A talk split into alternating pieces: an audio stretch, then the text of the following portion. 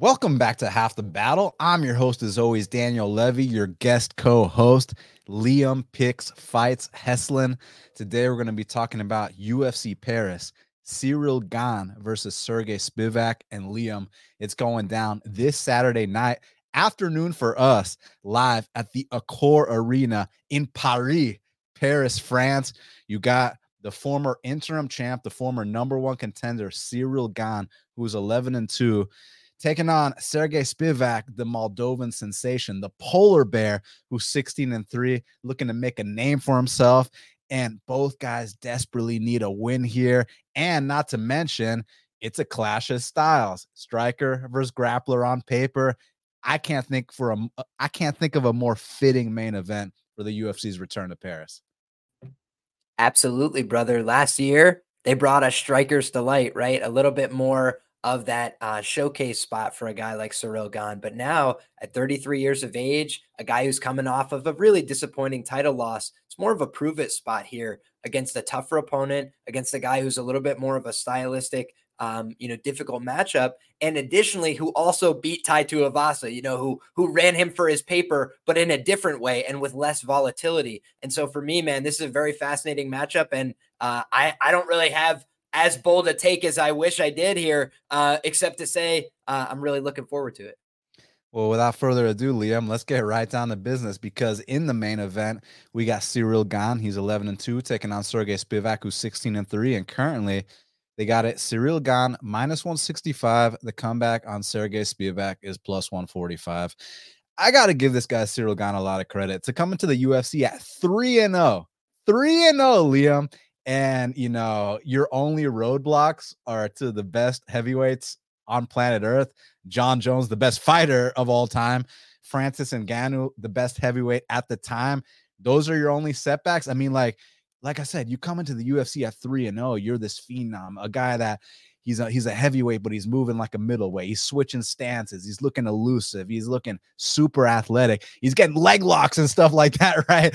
And uh you know, he didn't stumble when he got to the Volkovs and the Rozenstruiks and the Junior Dos Santos. He only stumbled when he got to the best of the best. And I know a term that you like to say is one could make the argument that he got audited on the mat. But I think that we have to get down to the nitty gritty. I think we have to give context, and I think we, and I think that's exactly what we're going to do. And on the other side, Sergey Spivak, he's a guy that had to take his setbacks early on. You remember the Walt Harris fight in his debut, got rammed through. I mean, he didn't have an easy upbringing in, in his UFC career. He went one and two to start things off, lost that decision to Tybura. Then he went on a nice little streak, had the setback to Aspinall and then he moved to the United States. His physique has completely changed. He looks like now, now he looks like a polar bear. And uh, I love to see the improvements this guy is making. But everyone's talking point, I'm sure I haven't heard what people have to say, but I assume it's well, all, all you know, Spivak has to do is just get this to the ground. I mean, because that's what that's how uh you know Cyril Gane lost all these fights, but you're a grappler, you understand that you know, the way the takedown style of Jon Jones is completely different than the takedown style of, of Sergey Spivak. And not to mention, Francis Ngannou might not be known for, you know, he's known for the one hitter quitter, you know, and launching dudes' heads into the fifth row. But people often forget that his fight prior to, uh, to the fight against Ciryl Gane, he actually took down D1 wrestler Stipe Miocic. He suplexed him, right? So we had already seen signs that Francis had been developing um, all areas of his game. But I think the point I'm trying to make here is that it seems like it's more singles and double legs that are getting Spivak uh, that are getting uh, Ciryl Gane down, whereas Spivak he, he's more of a, a trip to a judo throw kind of guy. It's not as many you know traditional American style takedowns, the singles, the doubles, and that's what I think the difference is here, Liam. Yeah, I would tend to agree, but I, I think that there's even a little bit more to it than that, uh, which is you know Sergey Spivak. You can kind of go through and I like to always see can I poke holes in somebody's resume, you know? And to your point, it's hard to poke holes in Ciryl Gane's resume other than the two losses to the last two lineal heavyweight champions of the UFC. It's like, all right, I mean, those are tough ones, right? It's going to be hard matches to win. Let's talk about him specifically. I bet Francis Ngannou, he was plus 135. I thought that was a great number. That was a very close fight. I mean, it, we're talking about a fifth round decides the fight. maybe one boneheaded decision from Ciryl Gane. I would argue Francis initiated a sweep that could have been defended, and then he went for a leg lock instead. Like, why? Why would you do that? It was a boneheaded decision. He made it because he was too aggressive in the grappling. He lost that fight. Tough sailing. This is why I always say the UFC has some things in mind, things that they'd like, but it doesn't always go their way. And that's why you have to pick your spots where you stand against them. Uncle Dana is rooting for Ciryl Gane in that one. I hate to tell you guys. Look at what's happened with Francis in the interim. So I think that that was a writing on the wall type of performance. Francis went out there and he wasn't going to entertain and he wasn't trying to hurt anybody. He was trying to win by any means necessary, get out of his contract. Okay, Jon Jones. Who in their right mind thought it was a good idea to put Gane in there with Jon Jones? It's like the guy who's done it all, proved it all against the best guys, been around for a long time. And by the way, what's the foundation of his style? American wrestling. He's been around doing it for the longest time. New York boys will teach you how to wrestle once again, never forget. And Jon Jones went out there, and for a long time in his career, he was known for his ground and pound, his devastating submissions, going out there and taking people to the mat. And he stopped doing that because he was fighting guys at light heavyweight, where he was half jogging out there, throwing a couple strikes, you know, out there dancing with Thiago Santos on one leg. Jon Jones didn't even look like he was being very aggressive in his fights. He was kind of just out there to be out there, leaving Anthony Smith on, on the hook all night, just like dancing around with him too. And then you look at that fight with uh, Ciryl Gane, it's a different Jon Jones. He brings the pressure, the aggression. And by the way, the lights couldn't have been any brighter. This guy is out there against the best to ever do it. And he probably was watching him on TV five years ago. He's like, how did, like, what happened that I'm in here right now? I thought that that was a psychological break more than technique at all. You know, it by the time the choke was locked on, he was ready to go home. He had already been ready to go home. That for me was something different than, oh my God, this guy in every position, he had nothing in the grappling. No, we've seen before. Gane has surprised us with grappling, right? Don'Tale Mayes, a guy that likes to go out there, take people down, wrestle, try and get on top. What happened in that fight? He was trying to do that and then he broke late. He gets submitted to your point. So I think Ciryl Gane's a guy that his aggression has cost him in the past on the mat. I think he's not going to be as aggressive here, but I do think that he has an athleticism gap with a guy like Sergey Spivak. I think Sergey Spivak losing to Marcin Tybura is the kind of loss that separates him from somebody like a Ciryl Gane in my mind. You know, Marcin Tybura, he's kind of an all all rounder, master of nothing, but just good at everything. You know, can kind of pick his spots. I bet Marcin plenty of times but when he was out there in that fight, he was out wrestling Sergey Spivak. He was having the better of it. And Marcin's not that strong a guy. Look at how Alexander Romanov treated him in the first round. You know, a lot of guys are able to go downhill on Marcin Tybura. And then it's a question of whether they gats out and he can pick it back up again, right? That for me is not what you're going to see with a guy like Gane most of the time. He's normally dictating fights to other people. I mean, Derrick Lewis in Houston said no mas, like just decided the fight was over, you know? And I think of a guy like uh, Spivak as a guy that a little bit soft to the body. You see the same kind of uh, like basically a bursting, blitzing, flying knee barrage is what got him out of there against Walt Harris. And then against uh, Tom Aspinall, Tom's done that to more than one guy, but the other guy was Jake Collier. So let's not get ahead of ourselves, right? He like need him in the body and the guy folds over right after. That's exactly what happened with Sergey Spivak in that fight. He got hit with that combination to the body and then the elbow over the top, and he was out of it. So Tom Aspinall, fast, dangerous, better finisher historically than Gane, but he's another guy who I view as like you know a top five guy trying to break into the to the title scene. And I haven't always felt that way about Sergey Spivak. He seems to me like a guy who'll stick around, keep getting wins, but more of a specialist that will uh, run into athletic, uh, you know, dimensions he just can't deal with. And I feel like this is one of those opportunities. So I think Ciryl Gane's going to win. I think he's probably going to hurt him uh, to the body and then finish him. Um, and I would not be surprised based on all I've seen from Gane in the past if he attempted submissions in this fight. Um, I know that Spivak will be attempting grappling wrestling as long as he's alive. So then, if that's the case, I think Gane could hurt him, could put him in vulnerable positions, and we've seen his aggression even in a title fight to go for a leg lock in the fifth round. The guy is willing to attempt them. I feel like if you're saying in every interview, everybody's odd, like just making fun of this guy, he can't grapple, he can't wrestle, he can't do whatever. You don't think that's going to motivate a guy like that? I I think it personally might. So um, I wouldn't get cute with a KO prop if you're on the Gane side. Uh, if you were looking at him to win inside the distance, I would look at him inside the distance. Um, just as a heads up. So uh, that's how that's the way I'm seeing this. I mean, I would just take money line because if you think about this, if the Jones fight had never happened, he'd be minus 270 in this spot. Um, and that's just the Absolutely. fact. And, you know, we do have to put context in the fact that Spivak has made a physical transformation, but what about mentally, right? Because we talk about all the time. He can give it, but can he take it too? And every single time that he's faced adversity, I haven't really seen him overcome much of it, man. I mean, you know, whether it was the debut against Walt Harris, whether it was the Aspinall fight, and, and, I get it, those are very, very heavy hitters, but you didn't see much fight back in those spots. And not to mention, and this is not disrespect to Alexei Oleinik, who, you know, I mean, dude's got how many schoolyard headlock finishes in MMA, right? And you know, it's funny. Um, a black belt put me in one of those recently, and like I was like, bro, it'd be embarrassed if I tapped right now. And when I felt that pressure, I was like, oh my God, I'm about to get tapped out. Now I understand what it feels like when all these damn heavyweights get put in that same spot. And I did tap out. I was like, wow. And I told the dude, I was like, wow, that was embarrassing. He's like, bro, Alexei Oleinik's hit like 10 of those. So I was like, all right, I, I get it now. Um, but anyways, the reason I brought up Oleinik is, you know, that fight was 29 28 unanimous. You know, Alexei unan- unanimously won a round against uh, Sergey Spivak, right? And, and, and I get it you know, when you just look at it black and white, oh, oh, just grapple him, this and that. It's not that simple.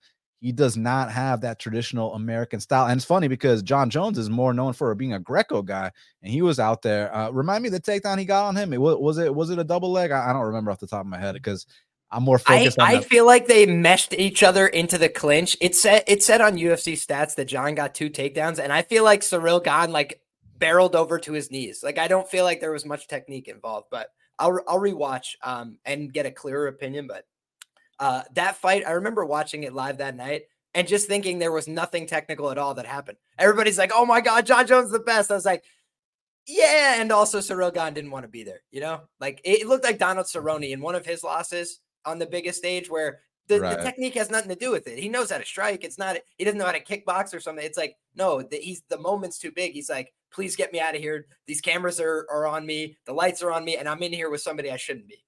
I feel you, but I will say that guillotine w- was locked in. It wasn't, you know, uh, remember like a Marcos de Lima Pessoa fight from like when he fought Nikita Krylov and Antigulov, where he was like tapping out the shit that wasn't locked in.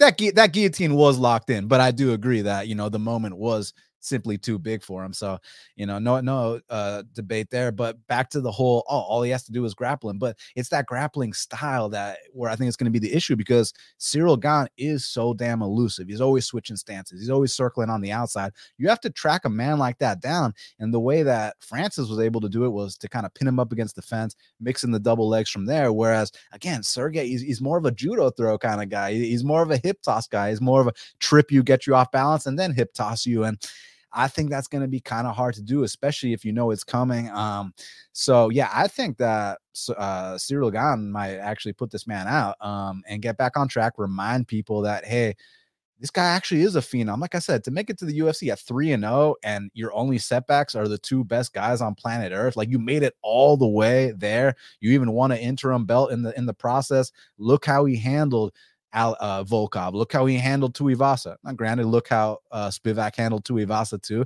I thought that Gane was a bit cleaner, but that's neither here nor there. MMA math doesn't mean shit. Both handled Lewis nicely, but I'm just saying uh, sometimes these fights are like shutouts, and Gane has consistently put up the kind of numbers that we like. He's reached that 100 significant strike threshold on more than one occasion. I mean, we, we're talking about over 130 significant strikes in certain fights been the full five rounds more than once. So it's about okay, if you're picking Spivak because of this grappling edge, are we saying that one takedown and the fight is over shortly after? Is that is that what you're expecting? Because I mean, look, don't get me wrong. If I'm gonna bet Gane, I don't want Spivak taking his back. I don't want Spivak in full mount. Obviously, like I'm, I'm not delusional here, but I don't think it's gonna be that simple. Um, I think he's. I think Spivak's really going to have to track this man down. I think he's going to be hard to find. And I think he's going to be eating side kicks to the knee. I think he's going to be running into straight shots, knees down the middle. Um, so yeah, I'm going uh Ciryl Gane to remind people that, you know, he just had a, a setback to, you know, the two best guys on planet Earth. You shouldn't hold that against him. And uh, you know, word on the street, according to him, you know, talk is cheap, obviously, but he said after the Jones fight, he got embarrassed to a point where eh, he literally was in the gym the next week. It wasn't, you know, one of those, you know, depression stints where he took six months off from training and, you know, now he weighs 350 pounds. And oh, no, this guy, like, it was like, oh, that was a wake up call because everything came so easy to him up until that point. And people, even after the Francis fight, people were kissing his ass, telling him, oh, you got robbed and this and that. Whereas the reality was, no, you didn't get robbed. You won the first two rounds. Had that been a three round fight, you would have won, but it wasn't a three round fight. It was a championship fight. And uh, Francis and Ngannou made the necessary adjustments to go out there and win those last three rounds. And when you talk about the big debate in that last round, was it a sweep or was it a leg lock attempt? Was it a little bit of both? You know, these are the kind of things you can fix in the gym, right? We're not talking about a situation where a guy's getting dropped by jabs, where his chin is going. Like, what are you supposed to do then, right? We're talking about little mistakes that a guy as athletic, as talented as him, hopefully the work ethic is is meeting the the talent. And if it does, man, if the mental can catch up with the physical, I mean, he's already been an interim champ. Um, I do think it's still bright skies for him. And that's not to take away from Spivak, because again, we've talked about his physical transformation. We talked about the fact that He's come over to the United States. He's been beating some top level guys. He knows exact. Look, Spivak was in Atlanta recently for the PFL fights because his uh his girlfriend uh Marina Mokdatina, I don't, I don't know how to pronounce her name, but she's she's fighting in the finals against Larissa Pacheco. So he was there cornering her, and like Spivak was a super nice guy. And dude, guess what? Every single fucking person that walked up to him told him, "Take Cyril down, take Cyril down." Like if you think this guy doesn't know like what the game plan is here. I mean, obviously he knows that uh what he's got to do here, but I still think Gane is a young, talented guy. He was only born in 1990s. I mean, he's only he's only what 33. I, I still think it's for him. I know that Spivak's five years younger, but it's but he, we're talking about heavyweights here. Some of these guys don't even reach their peak till 38, 39, 40. We're talking about heavyweight. We're not talking about the lighter weight classes. So I'm not giving up on on Gane yet. Now, if he pulls if he pulls a stunt here, then then we might have to reconsider. But I, am not willing to write him off just because he lost. I mean, what, what would Jon Jones and and uh and uh sorry, our boy Ngannou. And, yeah, what would Jon Jones and Ngannou do do to Spivak? They they would they would absolutely mop him in a way where we might not hear from Spivak for six to seven months, you know, maybe a full year. So yeah, I, am just not holding that against him too much, and uh, I'm willing to give Gane another chance, especially at, at these odds. So I got Gane here. Love it, man. Gane's only two losses were in Vegas, and uh, you know now he's in his home. You know he's in his backyard. Last time when he faced some adversity in Paris, he was able to deal with it, and that's against a guy who could really threaten him on the feet, who really had that danger factor at all times. Where Gane wants to operate on the feet, you know he had that danger. I think now Gane is going to be able to operate with a lot more fluidity on the feet. So long as he's defending those takedowns, I think it's it's not going to be very close. Yeah. Um, and then when Bisping fought Dan Henderson the first time and he got knocked out brutally, and then his next fight, he fought this dude, Dennis Kang. And, you know, Dennis Kang was talking all kinds of crazy shit. Was talking, he was like giving quotes in French and fucking uh, talking about, you know, has his chin been properly rested and this and that. And you know, Michael Bisping's response was like, I'm pissed off, I'm embarrassed, but he said it in his, you know, British accent and stuff. And I think that's got to be how Gane feels right now. I'm pissed off, I'm embarrassed, and it's it, it's time to go out there and remind people, you know, what the deal is that you really are one of the top guys. You just lost the literal two best heavyweights on planet Earth. Uh, so you know, all respect to Spivak, of course. You gotta acknowledge his improvements and that he does have a path to victory in this fight. But you know, to say it again, Gane's my pick here. Co-main event of the evening in the flyweight division, we got Manon Fiorot. She's 10 and 1, welcoming Rose Nama Namajunas, who's 11 and 5, to the flyweight division. And currently they got it Manon Fiorot minus 175. The comeback on Rose Nama Namajunas is plus 150. Rose Nama Namajunas is really interesting because she's one of the most talented athletes um, I'd say at strawweight, but just in women's history. I mean, she's a two-time strawweight champion. She's beat some of the best strawweights on planet Earth. Joanna twice, Weili twice, and just in the pocket. Her hands are so fast. That kick came out of nowhere against Weili. You've seen some improvements in the wrestling. Now we look at that Esparza fight, And people might say, well, she got out wrestled there. That's actually not really what happened. I think it was more so the threat of the takedown is what made her hesitant, or just sometimes she's in her head. I mean, I, I personally have always had an issue with who are coaches, you know, Pat Barry. And, you know, when you're around the guy like that 24 7, I just don't like that negative energy. So sometimes, you know, Rose is one of those head cases, but when she's on her game, she's one of the best in the world. And I don't think that size is going to be a factor in this fight, like a lot of people do. Like like her moving up, oh, automatically she's going to lose just because she's moving up. I don't think size is the factor here. Size would be a factor if we were dealing with, you know, someone coming with a takedown heavy approach. And that's not what Manon Fiorot does. But what I think is going to give Rose problems, Liam, is that Manon Fiorot is not going to give her that kind of pocket, you know, boxing type fight that Joanna gave Rose Namajunas, that Weili, who's kind of a plotter and a marauder, gave uh, Rose Namajunas. I think that Manon Fiorot is going to be on the outside and she's going to make Rose Namajunas come to her. And that's where, again, you know, similar to Gane, you're going to see those side kicks to the body, to the legs. You're going to kind of see more output. I think you're going to see a bit of frustration from those uh, Rose Namajunas in that third round and late second round in the second Andrade fight. You saw those calf kicks starting to add up uh, you know, uh, uh, for you know, for Andrade against Rose, and I think that that's something that Manon might take from tape and try to implement here. Kind of make her chase you, run on the outside, make it a frustrating three round fight. Don't give her that pocket boxing type fight she wants. Don't get in, don't get into a firefight. Don't you know? Don't go. Let's not have a. I know they're women, but let's not have a dick measuring contest here. Let's just pick this woman apart, be elusive, make her chase us. And I do think Manon Fiorot can come out here and win this decision.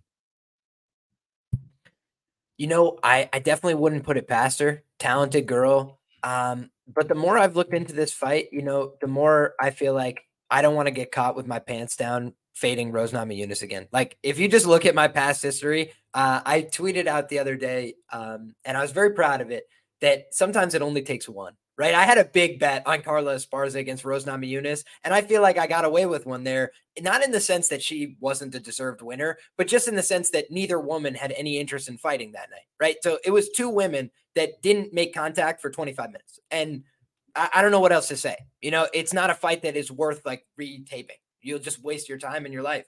Um, there's nothing that happens. There is no fight. I watched it live that night and went, I can't believe what is unfolding in front of my eyes. Guys, Carla Esparza got married a week after that fight. Her and Rose are friends. I'm just uh, like, I hate to say, her and Rose are friends. They went out there to not hurt each other. And that's just the way it is. So that's rare in cage fighting, right? I think that Manon Fiorot is just some girl to Rose Namajunas. You know, at the end of the day, I feel like she's just some girl. So she's going to go in there and try and hurt her, like she did against Zhang Wei Li and like she did against Jessica Andrade and a lot of other people she's friends with Carla. You can go find pictures of them online. They hang out and stuff. Like, okay, they, are friends. They didn't want to hurt each other, right? We saw it with uh, the two guys in the PFL getting banned. Like, that's kind of what happens sometimes when friends are fighting. It's a little awkward, you know. May, maybe it'll it'll f up the barbecue if we get into a real fight here and somebody gets hurt. So I think that this is the kind of fight where Rose Namajunas is a is a hot and cold fighter. She's a hot and cold commodity. But I tried to fade her twice with Zhang Wei Li. I thought Zhang Wei Li maybe edged it in that second one, but it was no better than a pick 'em, right? I didn't get any better than the number that I got. So for me, Rose Namajunas is somebody I've constantly underrated. I thought Carla Esparza was going to take her down, finish her on the ground with a submission. I was wrong. I was dead wrong. It was the greasiest split decision of all time that nothing happened in. So I'll take the money. I'm glad I got it. Thank you very much for the memories. But I don't feel like I want to lay the chalk here because Manon Fiorot, I, I always talk about the principles I have with laying chalk. I like you to have multiple paths what is her multiple paths here? I feel like her path here is to win this fight uh, via decision, or maybe she knocks out Rose. I mean, is that really plausible? Is that super high percentage? I, I don't think so. So I think it's probably a decision. Like, who is she knocking out in the UFC? Undersized girls that are coming up a weight class on short notice and stuff. Not really the highest level. So against the good girls that she's fought, it's going to decision. Rose is a girl that I've gotten jobbed out on the decision before. I've gotten one to go my way, take it. But I'm now looking at it like this is probably split decision type territory. We're in Paris. So uh, obviously, you'd prefer to be on the side of the Parisian or the French person in Paris if it's a close decision and the crowd's going, oh, every time you land a shot. I think that's definitely going to be something to consider here. But Rose Namajunas is a global star. She's the biggest social media following on this card. Like she is a a well-known fighter, former UFC champion.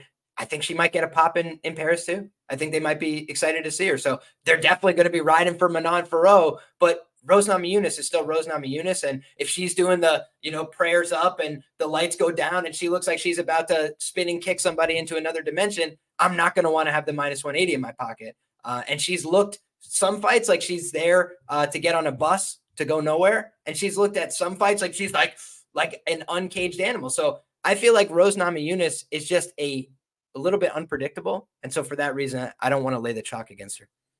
I mean, I hear what you're saying, but just looking at it stylistically, like back to like Weili, right? Like, and I, so I, I've bet on Rose sometimes, and I've bet against her sometimes, and I've been right and I've been wrong. Like this, the Weili fight that went the distance, I had Rose there, and at the time, I kind of felt lucky that I, I, cashed that. And I also bet Rose in her rematch against Joanna. You know, she was dog odds at both those fights, but then I bet Jessica Andrade in the rematch.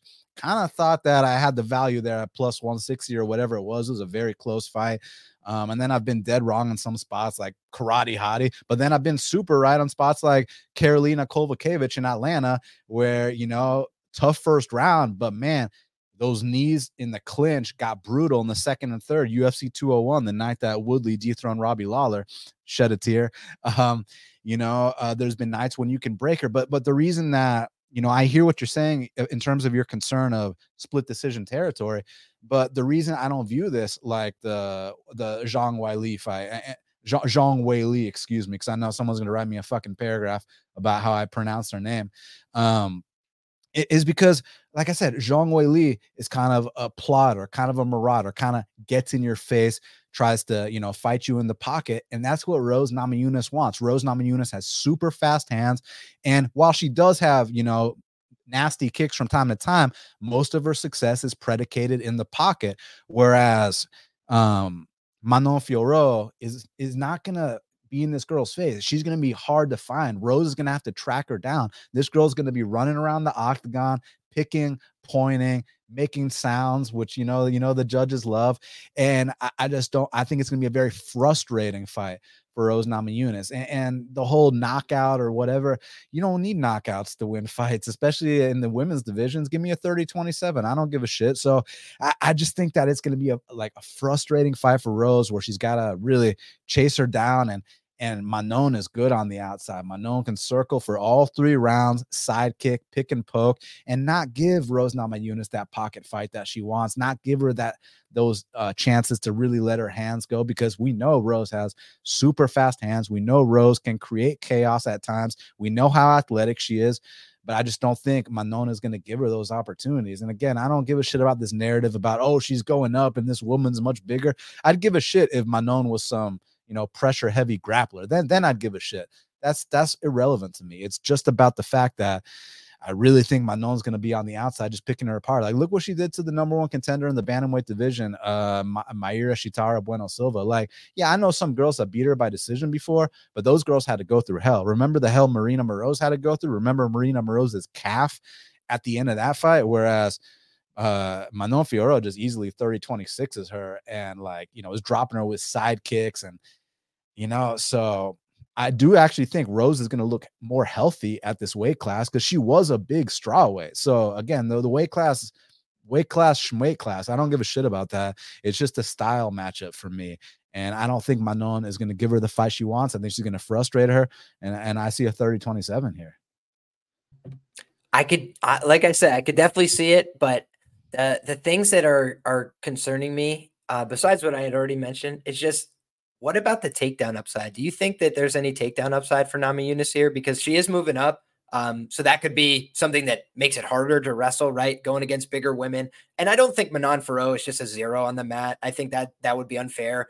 Um, but she's definitely a, a primary striker. Rose Namajunas attempting like uh, 0.6 uh, or 0.7 sub attempts per 15 minutes, uh, going for takedowns, normally averaging over one per 15 minutes. And kind of the the Zhang Wei Li fight, the reason that didn't go my way is she's getting takedowns late in that fourth and fifth round. So I feel like she just has a little bit of mix up to her game. Whereas I would be surprised if Manon went for takedowns here. She does have takedowns against some of the smaller girls she fought, but uh, gave up only one takedown, I think, in the UFC to Jennifer Maia. So do you think that Rose could have any success there, or is that not something you see?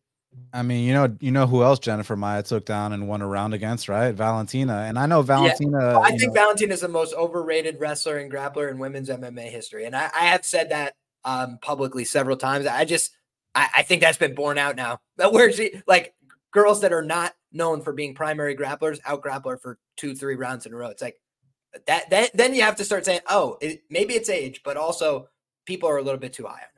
Well, I agree. She's also, you know, on her way out, and technically, or you know, historically speaking, when champions lose their belt, they don't often come back and win it again, especially at that age. You know, um, so yeah, I agree with you there. But I'm just saying, like, these people have tried to take Fiorot down, and and the reason that it's hard to do so is back to my talking point. She's elusive. She's always moving. Like she's not standing stationary. Like we're gonna talk about this kid coming up who's making his debut, um, named um Loughran, Colin Loughran.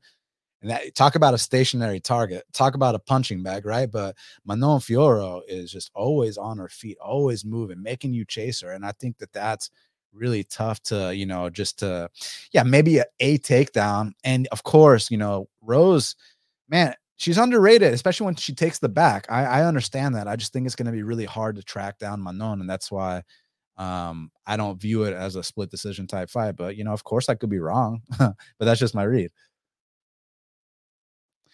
So, featured bout in the lightweight division, we got Benoit Saint Denis. He's 11 and 1, taking on Thiago Moises, who's 17 and 6. Currently, they got it. Just depends where you look. Um, but I see Benoit Saint Denis minus 175. The comeback on Tiago Thiago Moises is plus 140. Um, th- this is a very good fight. I got so much respect for Saint Denis because I bet on uh, Zaleski dos Santos in that debut. And, you know, this dude, firstly, we can talk about that ref all we want, but let, let's, you know, let's not even give that guy any shine or or hate, which he deserves. Let, let's talk about the heart and the balls and the will to win of uh Saint. That guy, man, he's so tough. And I heard his interview today, and he was talking about how like, man, if I'm down on the cards, I will take a risk and possibly risk myself getting finished to get my desired outcome. And you just love hearing that. Like the dude is so mentally strong, and I just respect everything about him.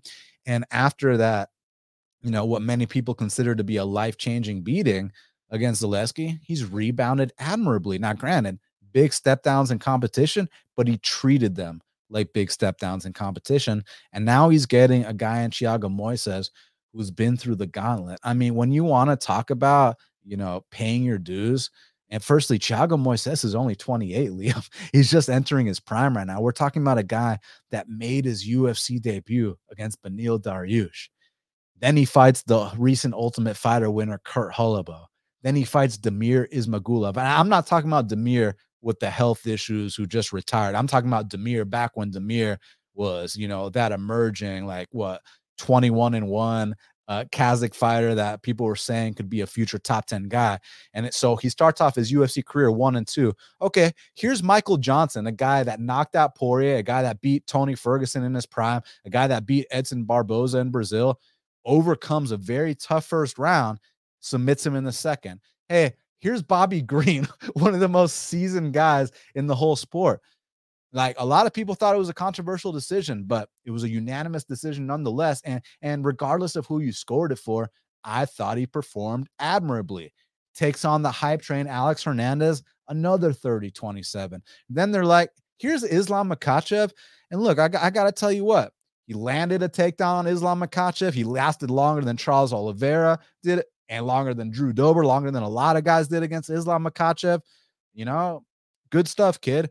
Joel Alvarez, listen, man, Joel Alvarez is a tough matchup because the guy's six foot three with a 77 inch reach and he misses weight every single fight. So, you know, it's a welterweight versus a lightweight. And that guy, he kind of steamrolled steamrolled him a, a, little bit. But Joel Alvarez is known for doing those kind of things. Um, and then he gets his step down against Christos Giagos, which like Christos, he, he's a step down, but he's a seasoned UFC vet, and he treated him like a step down.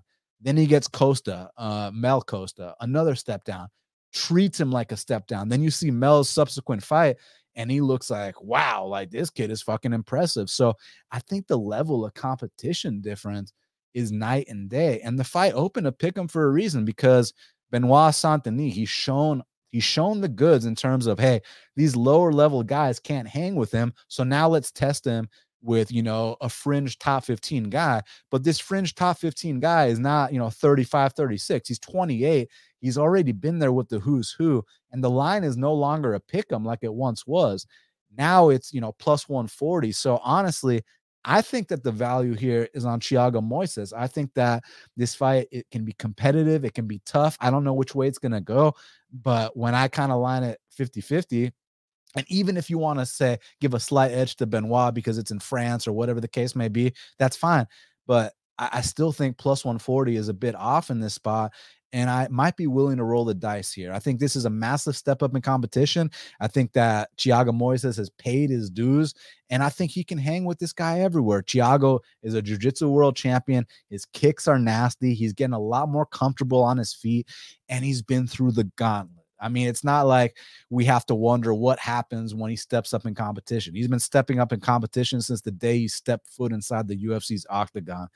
And now they're finally giving him guys that – you know, and it's no disrespect to Benoit, but you know, it's not an opinion, it's a fact that Benoit has nowhere near the experience of this guy, right? So I think that this is kind of one of those experience type fights, one of the maybe maybe even a levels fight, but but I, I just don't want to discredit the toughness of Saint-Denis because like like like I said when I mentioned his in his interview earlier, like the guy said, like, dude, even if I'm losing on the cards, I'm gonna take that risk to try to finish the fight. So I respect everything about him. He might be one of the toughest guys on the roster, but at the end of the day, as a gambling man, it comes down to the number for me.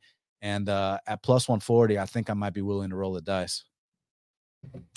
Yeah, I, I, took a shot here on Benoit Saint Denis at the early price. Um, so I did bet him here at the pick'em type price. I, I think I bet him minus one thirteen. Well, and you did, did, your job. He's like minus one seventy now. So yeah, and and I hate that. I'll tell you the truth. I hate that. Right. I don't. I like a little closing line value. I don't like a lot. Right. Because Marco Rogerio de Lima, when I bet him at uh, whatever it was, I think plus 100 or minus 113, whatever it is. And then he closes minus 200. I'm like, uh, I've seen this story before. You know, yeah, I but, yeah, but, but, but Liam, but Liam, yes. like, okay, so so you would have lost no matter if you took the minus 110 or the minus 200, right? But which one would you have lost more on, right? So at the end of the day, minimize your loss, maximize your wins. That's all I'm trying to say here. Like, even 100%. if Thiago comes out here and wins this fight, like the fact that you bet him minus 110 or whatever you did, like you're saving money compared to if you bet him now at minus 170, like I see a lot of other people doing. So already you're on the right side of the coin. So everything else is conspiracy theory bullshit to me. Mm-hmm. The bottom line is if you're going to lose this fight, you minimize your loss. If you're going to win this fight, you maximize your win. You did your job. Absolutely. And, but the other thing is, if you can tell where a line is going to move, then you can position yourself to make a different decision later in the week, right? If I know that Benoit Saint Denis is going to take a lot of love, I get in early, I get the number I want that I think is fair. But then if I decide later in the week, oh my God, he, he came in looking a little iffy on the scale, this and that. Now I have a plus 140 to buy off. So I don't have to take an L. You know, I could just get off the position. So for me, that's something that I always take into account is if I, I one of my skills, in my opinion, is that I can predict where markets are going to move. Not every time, not on every fight, but some of them just feel obvious. Yeah, a guy on the main card who's from France, who's on a three fight win streak, and he's coming off a win as a big underdog. Yeah, that, that guy's going to see some attention. But the thing for me is that I've been there fading Benoit Saint Denis to your point. Elizeu Zaleski dos Santos, give me the year. I'm like, he's coming in and he's going up a weight class against this murderer who is a spinning uh, wheel kick assassin who's knocked out Sean Strickland in the first round. Like pe- people don't know Easy Dose. So Easy Dose, I think he lost a fight in China to uh, Li Jingliang. And so it's like, yeah, okay, we'll give him a pass on those. Like he's still one of the most dangerous guys in the welterweight division, and he can go on the mat as well. He's not like out of place anywhere. So I was like, this is a terrible matchup.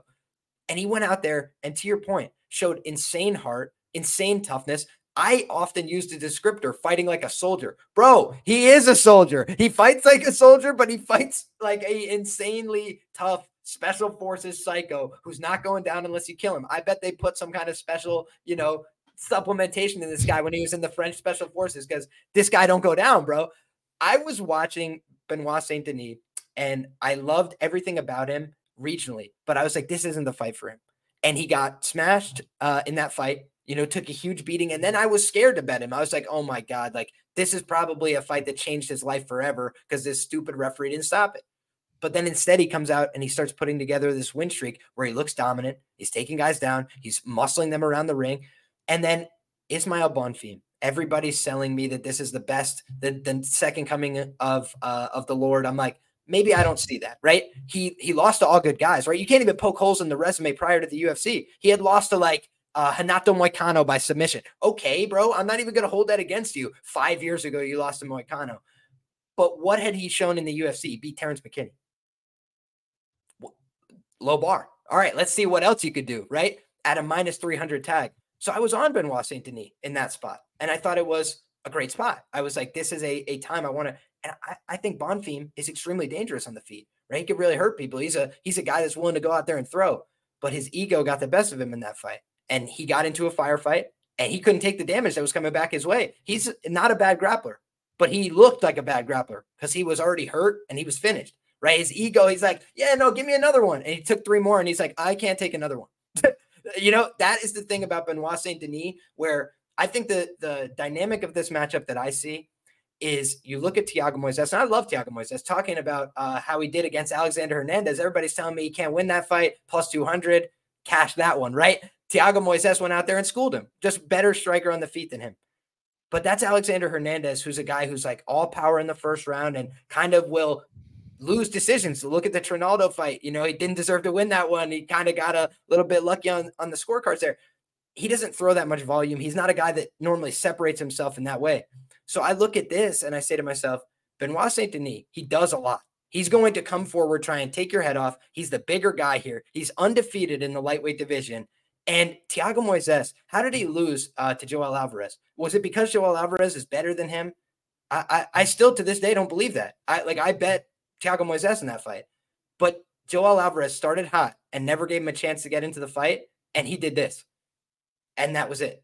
He covered up, and that was the fight. He shelled up and never got going. He was uh, he was starting to bleed. He didn't like. I hated his reactions in that fight, all fight. And there's been a couple times where he just I haven't liked how he starts reacting when he starts getting hit and when he starts getting hurt. And I feel like Benoit Saint Denis, with the French people yelling, is going to come out here and try and put a bungalow through his head. And I do think that Thiago Moises can win this fight by sub. He's an elite submission grappler. But when you're getting 10 aided in the first round by Michael Johnson and you need to meme pull a, a guard pull, um, you know, a straight ankle lock that would never work on somebody that isn't Michael Johnson, I'm like, that's a concern for me you know and i i do think of myself as a person that uh, will will be back on the Thiago Moises train again soon. He's training with the right guys. He's still only 28 years of age, but I don't think they sent him here uh, to beat the French soldier. I think they sent him here to get killed. Uh, so I, I believe that Benoit Saint Denis is going to win this fight, and I think he's going to do it by knockout. Um, yeah, and, and a massive market or overcorrection to be plus 260 against uh Bonfim, who was one and zero oh in the UFC, and now you're a favorite. And who was a dog to McKinney? He was plus 120 against McKinney. And now you're a favorite to a fringe top 15 guy who's been in there with literally everybody. Um, listen, the last two episodes of Half the Battle, I bet um Cody Durden 35 squats on the Blackshear versus Bautista fight. The next episode, I bet um Narco Cop like a memorabilia exchange on um, the Armfield versus Kazama fight, would you be interested in some kind of bet, a shoey bet or something else? Absolutely, brother. Whatever you want to do, uh, I, I'd put it on. Yo, if I have to go to, to war in a bet of any kind, give me my guy Benoit Saint Denis. I know he's gonna fight like a soldier, so for sure. what do you want to do? Uh, we could we could do a shoey if you want. We can do uh, some kind of physical challenge. I don't I don't uh I don't care, man. I'm happy to do either. Uh, All right, so I got uh, shoes. So a shoey then. Cheers to Air, Tuivasa. Air handshake. All right, all right. Now, next up in the light heavyweight division, we got Volkan Oezdemir. He's 18 and 7, taking on Bogdan Guskov, who's 14 and 2. Currently, they got it Volkan Oezdemir minus 180. The comeback on Bogdan Guskov is plus 155. So look, Volkan's welcoming this guy to the UFC. Initially, Volkan was supposed to fight Murzakanov, which I thought was a really bad matchup for him. I thought Murzakanov is on the up. And, and Volkan, man, when he first came into the UFC and he was getting all those big knockouts, he was riding high on confidence. He's fought the who's who.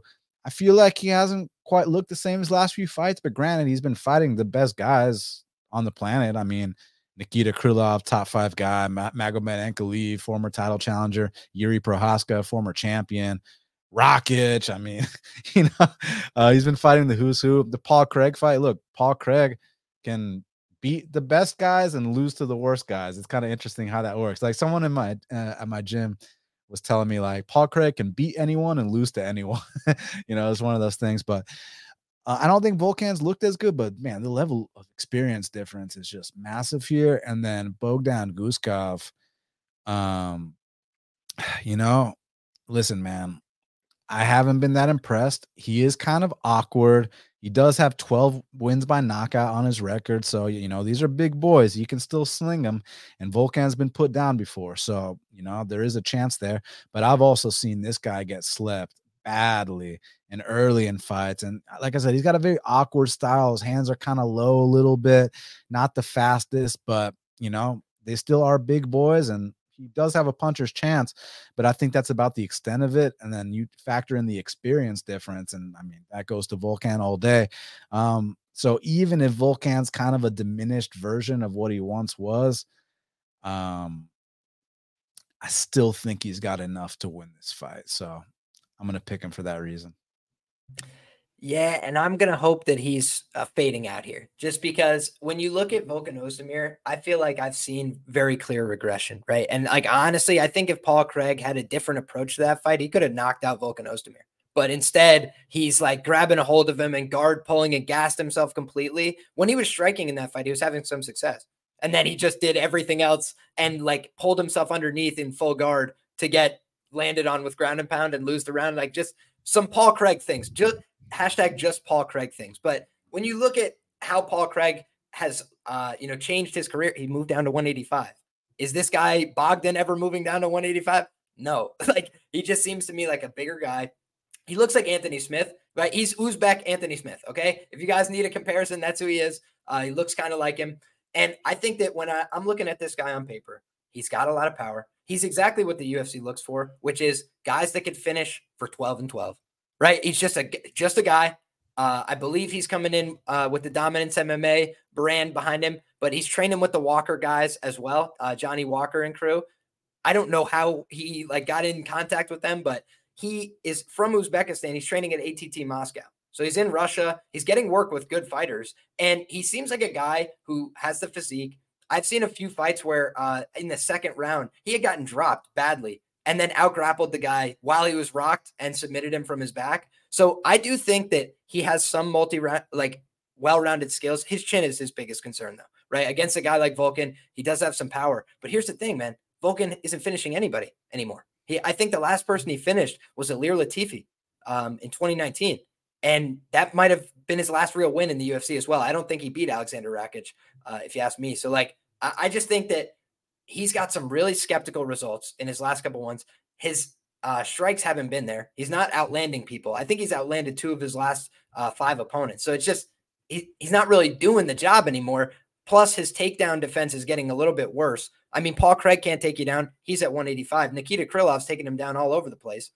I just feel like this is a fight where I don't know how much Volkan Ozdemir still wants to be in the UFC. Uh, he kind of peaked out early, right? He got that fast run and I feel like he's one of those guys who just fizzled at the top. You know, he hasn't really shown it since. He's getting submitted by the Anthony, the real Anthony Smith submitted him back in the day. I know he's more talented, but just you look at these kind of things, and I feel like Volkan Ozdemir has always been a guy that kind of overperformed expectations. Got a couple quick knockouts all in the first round, and he hasn't really produced much of that since. Ilir Latifi pulled out of that fight. He had a back problem, then rescheduled it like a month later. What was going to happen? He got finished there. But since then, against guys that are still around and not retired or uh, you know moved on with their life, he's losing. So I just don't I don't know what to expect from him, and I'm not laying minus 190 with Volkan Ozdemir today. Give us a pick. I'm taking Bogdan. Okay, okay, nice. So opposite sides here, but not much conviction. I mean, I feel like the, the best Volkan we've seen lately was like the first two minutes against Krylov.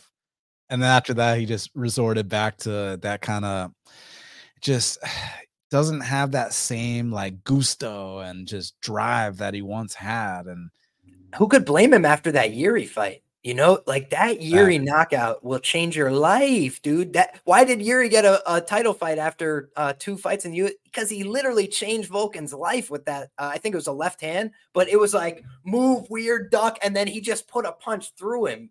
Uh, and uh, Volkan's been hurt a couple times like that. So uh, that that for me is the other big fear against this big awkward guy. I feel like they could both just swing and bang, and the younger guy by three years, who's a little bit fresher, hasn't been in those wars, might not fall. Yeah, oh, I Volkan mean, said his entire family's flying out to watch him. Beautiful.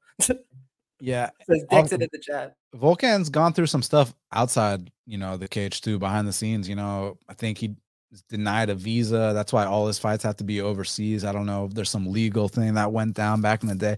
Did he like fuck some dude up at a club or something? I don't want I don't want to spread any rumors or anything like that. But is that what happened? I don't I don't even he, know. He definitely beat the case. He definitely beat the case. But Volkan right. our guy Volkan was definitely uh had some run-ins with the law. Yeah, but they won't let him back into the states, which sucks because he was training down at Killcliff or back when they were called Sanford, maybe even the Blackzilians back when they were called that, right? So uh I, I still think Volkan, you know, just based on the experience, should have enough. But like you said, he's definitely not trending upward.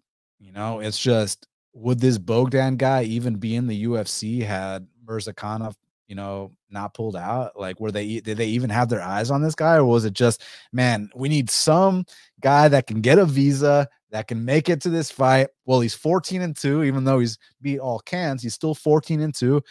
And maybe that's the only guy we can call to take this fight. But still, I do think you bring up valid points and a little tinfoil hat shit. The last time Volkan was minus 150 against a newcomer, he got knocked out. Now, granted, that newcomer was Jiri Prochazka, who ended up becoming a UFC world champion. Um, but uh, yeah, uh, and this is this guy is nowhere near the talent level that. Like Yuri was beating like real guys outside the UFC, you know. Um, so yeah, it's just a little sketchy, but I, am still picking. I will just mention though, Yuri got absolutely flatlined by Mo Lawal, who is a legit fighter. The that first time. Flat, yes, yeah, and then he rematched him, of course. But that guy who flatlined him, he was a real fighter. I know he's not like a, a household name, but he's like a, a ACB guy who mostly wins fights and like has a couple losses to guys you've heard of. I think he knocked out Ramzan Emeev. Like the guy is quality. So I, I think that um, he definitely has a questionable chin. He's been hurt in more than one fight, but I do think that that's also light heavyweight. You know, it's like eventually if you're swinging and and uh, you know putting yourself out there at light heavyweight, you're getting knocked out. It's just the way that this division works. Unless your name is Jon Jones. Salute Sorry, I, I, were you talking about King Mo? Uh yes. You know, you know, King Mo beat Mousasi back in the day, right? Yeah, dude, King Mo's got a lot of great wins, but the way he flatlined Yuri, I think people would think, oh, Yuri doesn't have a chin. You know, he's he can't take a shot. Then you look at the Glover Teixeira fight where he's literally getting Pez dispenser knocked out and still wins. Against Dominick Reyes, he got knocked out and still wins. It's like, yeah, Yuri can can take a shot. For sure. All right. Well, we got opposite picks on this one. So let, let's see. I, I'm not passionate enough to offer you a bet on this one, like the last fight, but this you know, let's just see. Let's just see because I could realistically see it going either way, but I'm still gonna go with Volkan here. Now, next up in the featherweight division, we got William Gomi. He's 12 and 2, taking on welcoming Yanis Ghemmouri, who's 12 and 1. Currently, they got it William Gomi minus 220. The comeback on Yanis Ghemmouri is plus 185. Now, I got to tell you what, man, I am so pissed off right now. And you know why, Liam? Because Yanis Ghemmouri, so this fight's at featherweight. He was originally going to fight at bantamweight against another newcomer named Loughran. And man, Yanis Ghemmouri was like a plus 250 dog or something in that spot. And I thought it was one of the best dog spots, dog spots on the whole card, man. Because Yanis Ghemmouri is a really good kickboxer, man. I mean, this guy won the K1, um, trains with good people. You know, he's training with Ziam and that whole crew. And I like his game. Everything's developed. He's really well rounded, good elbows, good kicks, nasty jab, um, fight IQ, get up game, takedowns. Like I like everything about Yanis Ghemmouri. I think he's a great prospect. It's just my issue is that, you know, you're I know he's fought at featherweight before, but like, bro, you're a bantamweight. you know what I'm saying? And you're not you're not just you know, fighting any featherweight, you're fighting a featherweight who in his last fight missed weight. So you're, you're fighting a lightweight. You're fighting one of the bigger feather. You're fighting a dude that's you were supposed to fight this Loughran dude who's five foot six, allegedly. Between you and me, he's five four. And now you're fighting William Gomis, who's six feet tall and can barely make 145 pounds. Now, my issues with Gomi is I think that the volume is on the lower side, but man, he is so goddamn athletic. His left kick is nasty. His left straight is nasty. His footwork is on point. He switches stances nicely, and he's young. He's starting to uh, you know feel a bit more comfortable in there. Only 26 years old so you're going to be seeing these big leaps every single time he fights and he's also got a lot of toughness. In both of his UFC fights he almost got submitted in the third round against Jarno Errens with that triangle choke and I love the defense how he sat back he stayed calm got out of that and then against um, Francis Marshall you know escaped a bad back take and then escaped um, uh, arm triangle choke as well, both in the third round. Like he always got submitted in the third round, two fights in a row. But like he said, he was willing to die in there. Like, like, and man, he showed the proper defense, showed the heart. So this guy's not a front runner. I just don't like that the volume's on the lower side.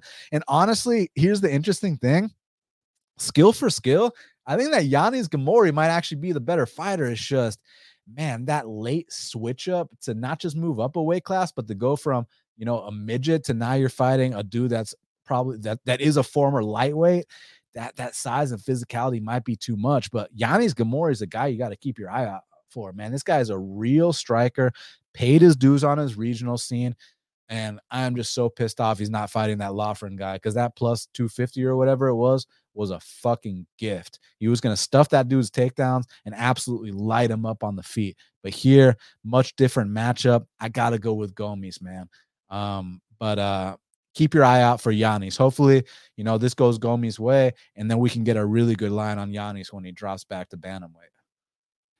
Yeah, very possible. We see that often in the UFC. Guys that are talented, that go on win streaks, that uh, have a lot of success in their natural division.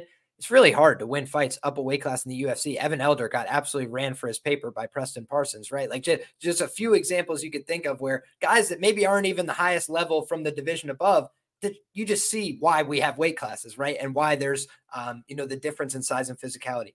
One thing to note here, it's 10 pounds, right? Uh, in the lighter weight classes, it is a bigger percentage of your total body weight. So it's something to consider here. But I do think that, you know, Gomis is not a guy that's normally uh, leveraging his physicality on offense in the grappling or something, right? More often than not, he's kind of fading back away from people. You know, you watch the Francis Marshall fight. I feel like you got to watch it on two times speed, or you'll be there all day just watching the guy go like this away from it. It's counterclockwise circling, and Marshall's just chasing him. No idea how to cut him off.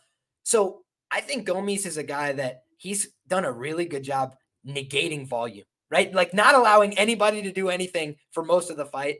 And then he'll pick his shots. He's fast. He can come in from the outside find a couple of shots. I think he's landing like 36 strikes per fight or something, like just absurdly low numbers. Um, so I don't really know that I, I trust him at this big chalk. You know, again, to your point, he had a switch up too, right? Like I, there was just a reshuffling of like these prelims for whatever reason. There were some injuries. Almeida out of the fight, obviously, but you look at this for Gomis, he's kind of changing up his game plan last minute too. So he's got the size, right?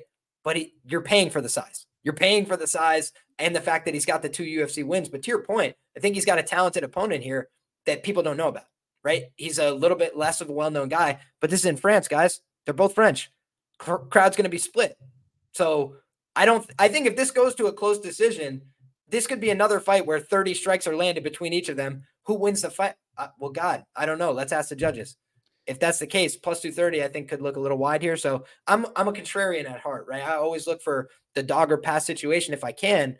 And in this kind of spot, I do feel like you can make a case for the dog here um, because Gomis, he hasn't separated himself from his opponents. To your point, he almost got submitted in both of his UFC fights. It's like, is his ground game running away with it? Is he outstriking people by 50 strikes? No. So he just seems like a guy who's fighting with a pretty thin margin against a guy who's a little bit older, has got similar level of experience. They're both French in France. Recipe for a, a live underdog, in my view. I agree, but let me say this: you were talking about how it's a, it's not just a switch up for Ghemmouri; it's also a switch up for for Gomi, but it's a lot more similar for Gomi. Gomi was supposed to fight another kickboxer in, in Lucas Almeida, who was going to bang with him, whereas Yanis was getting ready for you know a five foot four wrestler with no movement whatsoever you know a stationary target and now on tuesday of fight week it's like hey now actually you're fighting a six foot tall featherweight who can barely make featherweight, who's a kickboxer and is elusive and is way more athletic. Uh, so the the big switch up is more for Yanis here than anything. At least he doesn't have to cut that weight. Um, but but again, I agree. I think Yanis Ghemmouri is a very talented prospect. I just kind of want to see him in his weight class. It would not surprise me to see him win this fight just in the sole fact that, like we said, Gomis does have low volume he did, you know, he's found himself in bad spots in the in round three of both his UFC fights. But that physicality ha- has to count for something. This man's already made that walk before. Um, I'm just not interested at what what are we talking now? Well, it's gone down a little bit. It's not, you know, minus 285 anymore. It's not more minus 220. But I, I, I'm gonna just sit this one out most likely. But God, it really hurts my feelings that Yanis, I don't get that plus 250 against the Loughran dude. Because man, I would have maybe laid three units on that spot, legit. But um, I'm excited to see how these guys look. Now, next up in the featherweight division, we got two debutantes. We got Morgan Morgan Cherrier. He's 18 9 and 1, taking on Manolo Zecchini, who's 11 and 3. It's France versus Italy. Currently, they got it Morgan Cherrier minus 333 um, the comeback on Manolo Zecchini is plus 270. So this is interesting because Morgan Cherrier, very experienced guy. Most of his losses, and I know this will be a big talking point for a lot of people, are kind of close split decision type fights against good guys. But with that being said, if you're going to bring that up, you also have to bring up that he's had close split decision fights to not so good guys where he's won. So, you know, it's a double edged sword, you know, because I know oh, like what's wrong with those losses? They were all good guys. Uh, it's true, but he fights close with lower level guys as well. But let me tell you what, Morgan Cherrier is a very athletic guy. Nasty calf kicks, very experienced. And one thing I really like about him, Liam, is his toughness. There was this fight he had against this Brazilian where the Brazilian put him in a rear triangle choke. And if y'all want to know how to do the rear triangle choke, check out my technique of the week. I dropped it a, a, few weeks back on the rear triangle choke. So he got caught up in one of those, man, where you know damn well, you know, the triangle from the back, you get caught in one of those. I mean, it's a fat chance you're surviving. And when he was in that rear triangle choke, the Brazilian dude was landing fucking elbows to the ear. And you could see in Morgan Cherrier's eye, he was like, he was like, oh, okay, when I get on top, I'm going to fuck you up in a way where you're going to regret all your life's choices. And as soon as he got out of that, he landed the most devastating and vicious ground and pound that I've seen in a long time to where Buddy didn't answer the bell. you understand what I'm saying? So Morgan's been there, man. Um, very experienced, like I said, very explosive, very good athlete. It's just kind of my my issue and a similar trend to some of these other French kickboxers is kind of more low output. We're going to talk about another guy, Taylor Lapilus, coming up, where it's kind of like the same ordeal. And then on the other side with Manolo uh, look, man, I love I love Italy, very beautiful place. I love Italian food. I love Italian culture. I love Italian women. I love Italian music, Italian style.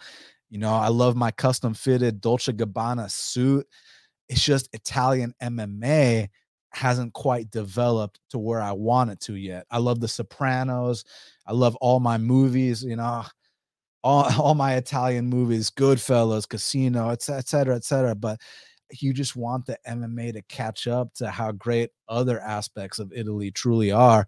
And I'll, I'll give Manolo some credit, man. Like when he gets off on his combinations, like I've seen him walk dudes down and land some brutal finishing combos. So like when he lets it go, he can be pretty dangerous. And he's also not some spring chicken. He's an experienced guy as well. It's just the athleticism difference here is massive. And that's where I think it's going to kind of cost him. It's just when you're laying, you know, minus what is it, 330 on Morgan Cherrier I'm just going to be kind of pissed when it's this low output kickboxing tit for tat kind of fight. So I'm hoping for Morgan's sake that you know he can kind of you know you know just kind of what am I looking for? Kind of get himself in the lead a bit. Don't don't don't go tit for tat for this guy. Kind of assert your dominance. Show him that you really are that more experienced, that more athletic, that more explosive, that more dangerous guy, that more seasoned guy and, and, welcome this guy to the UFC accordingly. But like I said, Manolo's been paying his dues for years, and when he actually lets his stuff go, it's pretty nice to watch. It's just it's few and far between. So for that reason, I do got to go with Morgan Cherrier. I do think he's got more upside, but at this price, I don't really see where the value is.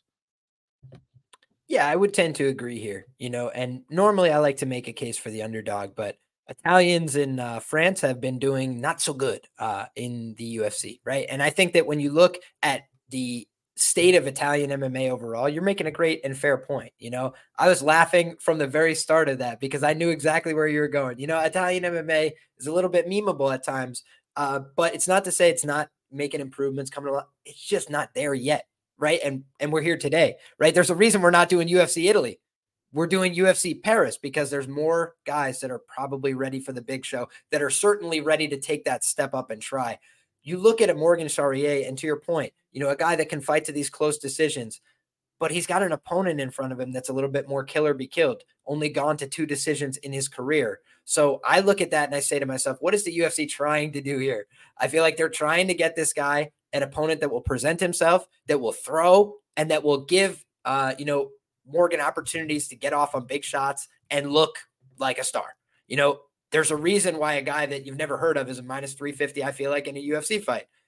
It's because they're trying to set him up to win, and the odds makers are reflecting that as well. So for me, I feel like this is one of the times when I'm not going to be making the case for the dog. I'm leaning towards the favorite here as well. Uh, I think French MMA is going to have a little bit of an evening, and uh, I think that this guy is part of it. So give me Morgan Cherrier, and I think he does it inside the distance.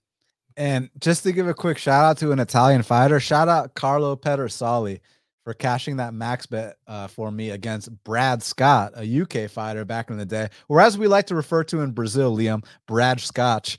Um, Carlo Pedersoli went out there and cashed that max bet for me, so I'll always be grateful. But again, it didn't pan out long term, and so hopefully Manolo can be the guy to wave the torch for the new wave of uh, Italian fighters because they desperately need someone to be that guy is he that guy? Well, we'll find out Saturday uh, afternoon in Paris. Now, next up in the bantamweight division, we got Taylor Lapilus. Is it Lapilus or Lapilou? He's 18 and 3, taking on Calvin Loughran, who's 8 and 0, repping Ireland. I thought, why did I think he was a scouser? The flag on Tapology says Ireland, but for some reason I thought he was a scouser. Um, and currently they got it Taylor Lapilou, Lapilus, minus 147. The comeback on Cowlin Laugh, uh, Loughran, Loughran is plus 127. So, man, like I told you already, I'm going to repeat myself. I am so fucking pissed off that that Loughran versus um, Ghemmouri fight was canceled because Colin Loughran was the biggest favorite on the card.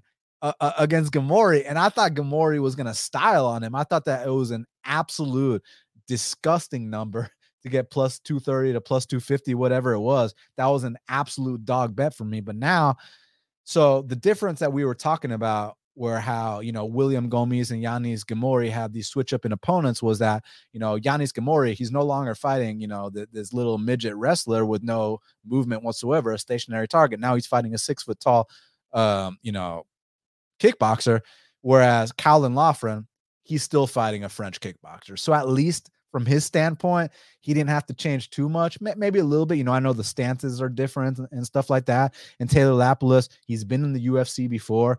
He had a good stint in the UFC back in the day, man. I mean, like his last fight in the UFC, he won. So it wasn't even a matter of like getting cut because he went on some skid.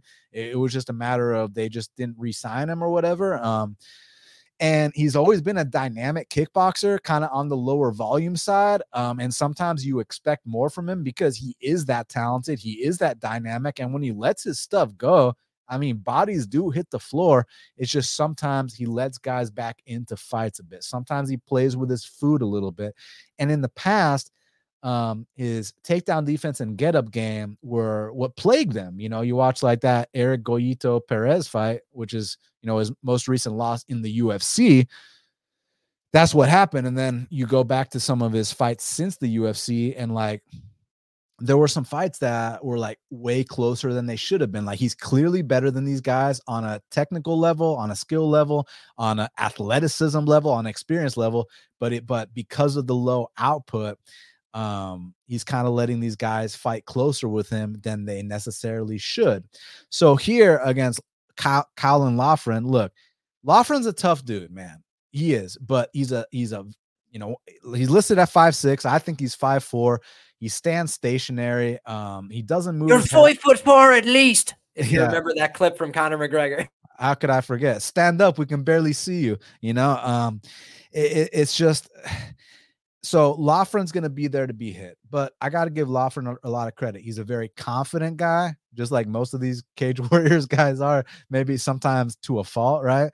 Um, and if he can get on top of Lapilus for extended periods of time, he is heavy on top and he is good at taking the back. And those are some areas of the game that have given Lapilus issues in the past. But besides that, I think Lapilus is going to light this man up standing and it's just, man, don't let this guy back into the fight. Like when you have him hurt, go for that kill. And I know that Loughran, you know, got you know a knockout in his last fight, so people think that his boxing is on point. I don't think his boxing is on point. I think he fought a very soft opponent. And speaking of soft opponents, I believe someone correct me if I'm wrong. Uh, the combined records of of the of Loughran's opponents is like 40 and 79 something amongst those lines. So he's been fighting very soft competition. And you see him on social media talking about one of the best welterweights on planet Earth and stuff. It's like, like kid, but it's funny because I heard his interview. He actually seems like a smart guy. Like he, like he fights like a complete idiot, but he's actually a smart guy when you hear him talk. It reminds me of like Steven Ocho Peterson, where he's like a walking punching bag, but then you hear him talk and he's actually like well spoken. It like makes no sense whatsoever. And then like the dumb dudes are like the best fighters. it's crazy how that works, Liam. But but back to this, I think that Loughran winning this fight is predicated on him getting on top of Lapilus, taking the back of Lapilus for extended periods of time, or potentially, you know, getting a rear naked choke finish or something like that. Because on the feet, you know, as long as Lapilus just isn't so low volume where he's making it closer than it should be. I think Lapilus picks this guy apart, and um, yeah, I, I like I like him in the spot. Yeah, and training out of the MMA factory in Paris, France. Uh, so I'm sure that they're going to be well represented on the card. I'm sure they're going to have a lot of uh, fans in the building, family, all that kind of stuff. So something to keep in the back of our minds there. And Taylor Lapilus, he is a guy with UFC experience. He's a guy that put together a pretty solid enough run. You look at the names of the fighters that he was fighting. You know, maybe none of them stand out as like, oh, these were, you know, the guys of the generation or something. But that's probably why he got cut too. He had some forgettable wins they weren't that exciting. The UFC is like, ah, whatever. And they just didn't re sign him, you know? When you look at this, it, there's a time and a place for everything under the sun. They're back in France. They need French guys. They want guys that, you know, kind of fit the bill. And you look, there's been times when, you know, he could probably step on the gas more to your point, but he does have that sidekick finish over Nate Maness. You could see he kind of just takes his time, looks for the shots, and when they materialize, he can put people out, but he's not going to rush it. He's not going to force it. Um, to your point, I do think Loughran, yeah, I'm Irish, right? I'm biased as shit. So I'll say that off the top. But when I talk about a guy like Loughran, I saw the same thing you did, where he's too hittable for me. Uh, in terms of just like overall in MMA, if he doesn't improve that, it's not going. It, we're it's just a non-starter.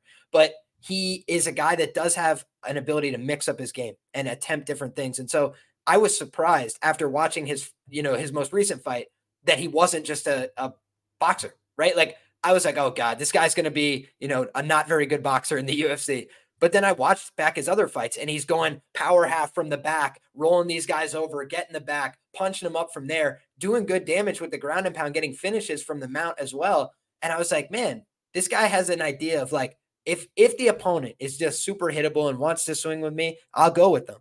But if I can, I'm taking him to the ground. And even when he was getting hit with hard elbows and some things that would dissuade, you know, lesser fighters, he was taking them and keep going. Like he's getting hit with just nine elbows to the side of the head. And my man's like, double leg, I'm finishing it anyway. And once he takes people down, to your point before, you know, about, uh, I think it was Shari, like when he got his chance, he took it and, and went to town. That's what he does. I feel like, you know, he'll take some shots, but when he gets his opportunity, he's going to give it back to you in spades. And so Lapilus has never been finished. He's had over 20 professional fights. He's not that old. He's still like less than uh, 32 years of age.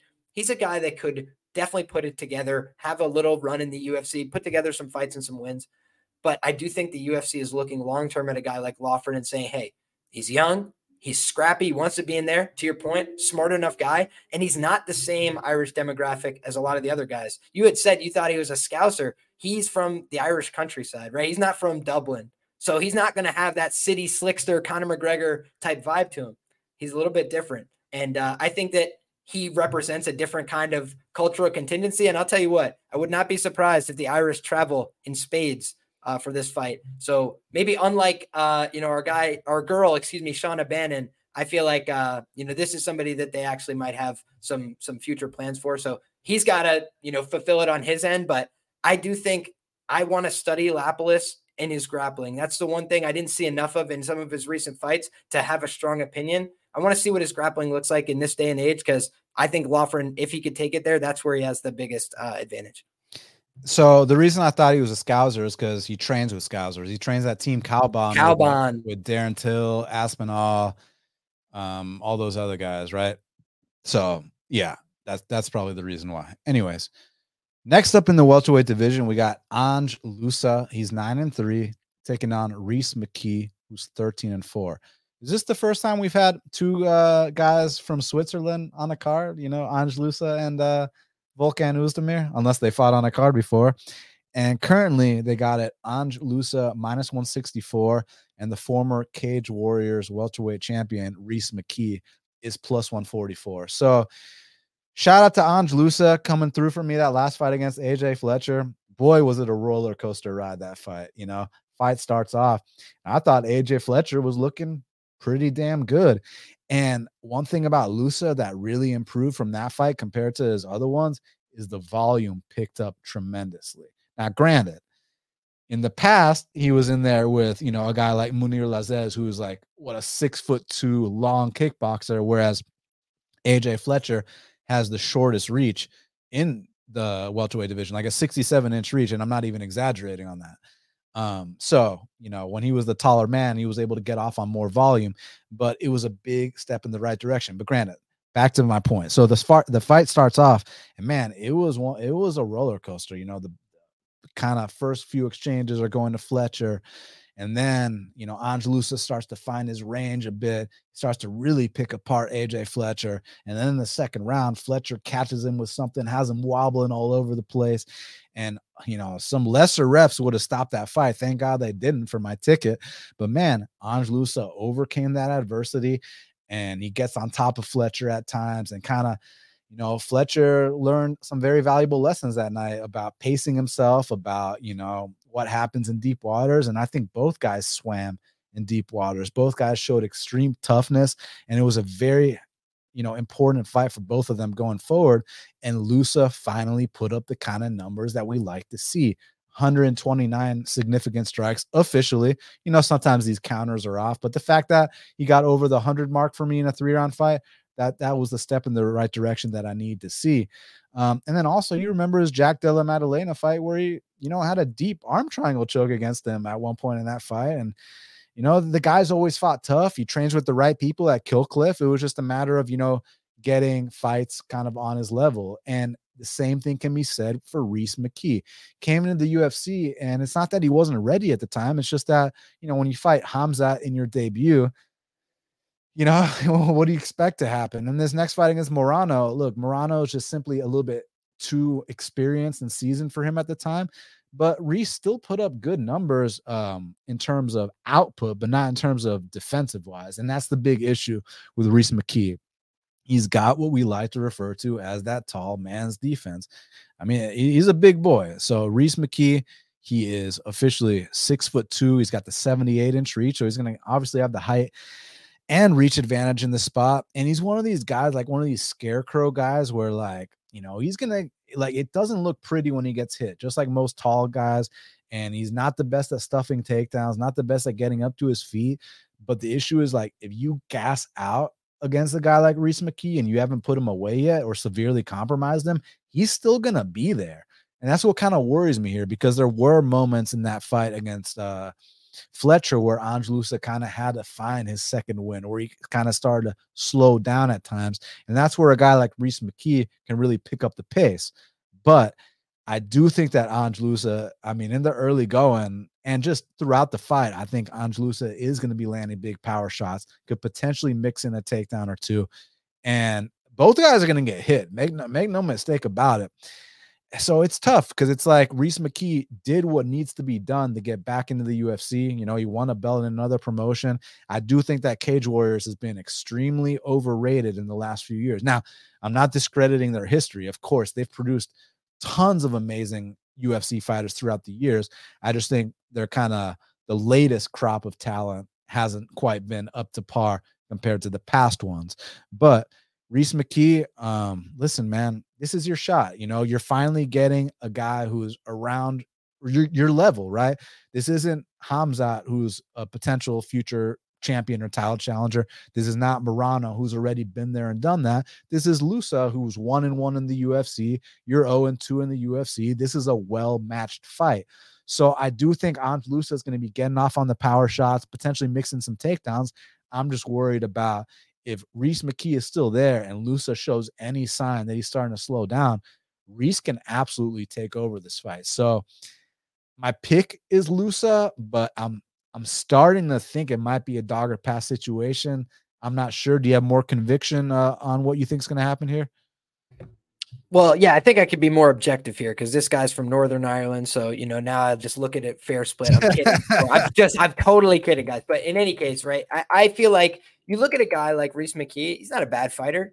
He doesn't blow me away. You know, he's just a guy who seems like he would be on the Cage Warrior scene. You know, he just seems like a regional title level guy. And sometimes there's nothing wrong with that. But I don't know that he has the athletic upside to to change that radically, you know, by going out and getting a couple more wins. Like I just don't know that he could change the fact that he's got a long giraffe neck, right? And he kind of just doesn't have that much stability to it. So he could get knocked out. He's been submitted several times in the amateurs, so his ground game is not going to blow you away either. Khamzat Chimaev, all right, we give him a pass there. Alex Morono, he's a guy that's lost to debutantes. Khaos Williams put him in the absolute box. Like, you know, that's a fight that you can win or or not, right? And Morono, to your point, too much experience, too savvy. He's a smart fighter as well, awkward, not an easy guy to get a beat on. But then you look at a guy like Ange Loosa, and he's probably just a little bit more meat and potatoes, a little bit more average as a fighter, not going to blow you away in any category, but he's more durable. He's just a little bit more, you know, stoic out there as well. I bet him against uh, Jack Della Maddalena. I was going ham when he had that arm triangle locked up. I thought we were going pay dirt, right? But Ange Loosa wasn't able to seal the deal there. We've learned about Jack Della. He's a tough guy. Bassil Hafez, he's a good grappler. Got on top of I said Bassil Hafez will win fights in the UFC. Mark my words. He went out there and gave him an honest run. But Jack showed he's tough. He's not just going to give it up if you get to a good position, if you get to a takedown, anything like that. So I think Ange Loosa, all right, tough fight out there. AJ Fletcher, I thought he was worse than he ended up being, right? Because he's got the tiny arms and everything like that. I had bet him coming in. He he underperformed, I thought, in the Semelsberger fight. So I bet Ange Loosa. But then his last time out, didn't he show a great performance? I can't even remember who it was against, but I just feel like AJ Fletcher went out there and asserted himself. Themba. He's a guy that Themba. Oh, unfortunately, too, because I bet Themba and then I bet my boy Themba again. Themba, great story, all that you guys know. But Ange Loosa, what he brings to the table for me is the fact that he could bring the fight to multiple rounds, right? To your point, landed a lot of strikes in his last fight, but he can mix it up and go for takedowns. And I don't think Rhys McKee is like a lock to stop them. So I just think Ange Loosa more pass to win the fight. Um, I think he's going to get it done. So not not bullish on a uh, method of victory here, but I would say probably knockout or uh, decision. I do think Ange Loosa is kind of due for a knockout. He lands a bunch of punches. He looks like a guy who hits hard, and he had a bunch of knockouts before he came to the UFC. Had struggled to you know break through with that finish. I think maybe he gets that this weekend. Now, next up in the bantamweight division, we got the debut of Nora Cornolle how, how, do you some people are saying cornol i don't think that's how you pronounce her name but i don't know if cornola is right either but either way y'all know who i'm talking about nora cornolle she's six and one rep in france taking on joselyne edwards who's 13 and 4, repping Panama. Might be the only Panamanian fighter on the roster. Correct me if I'm wrong. And currently they got it. It's a pick 'em. It just depends where you look. In some spots, it's a pick 'em with a slight lean on Nora. Some spots, it's a pick 'em with a slight lean on Joselyne. So it just depends where you look. But bottom line, um, the market's concluded that this could potentially be a 50 50 fight. And, and I got to give Nora a lot of credit, man. I mean, like she makes her UFC debut against uh, Jacqueline Cavalcanti, who's on this card. We're going to talk about her soon. And they had a, a three round scrap, man. I mean, like Jacqueline Cavalcanti was a little bit too physical for her, but Nora rocked her with a spinning uh, back fist. She even took her down at times. And then she's been fighting super soft competition since then, but she's been treating them like super soft competition.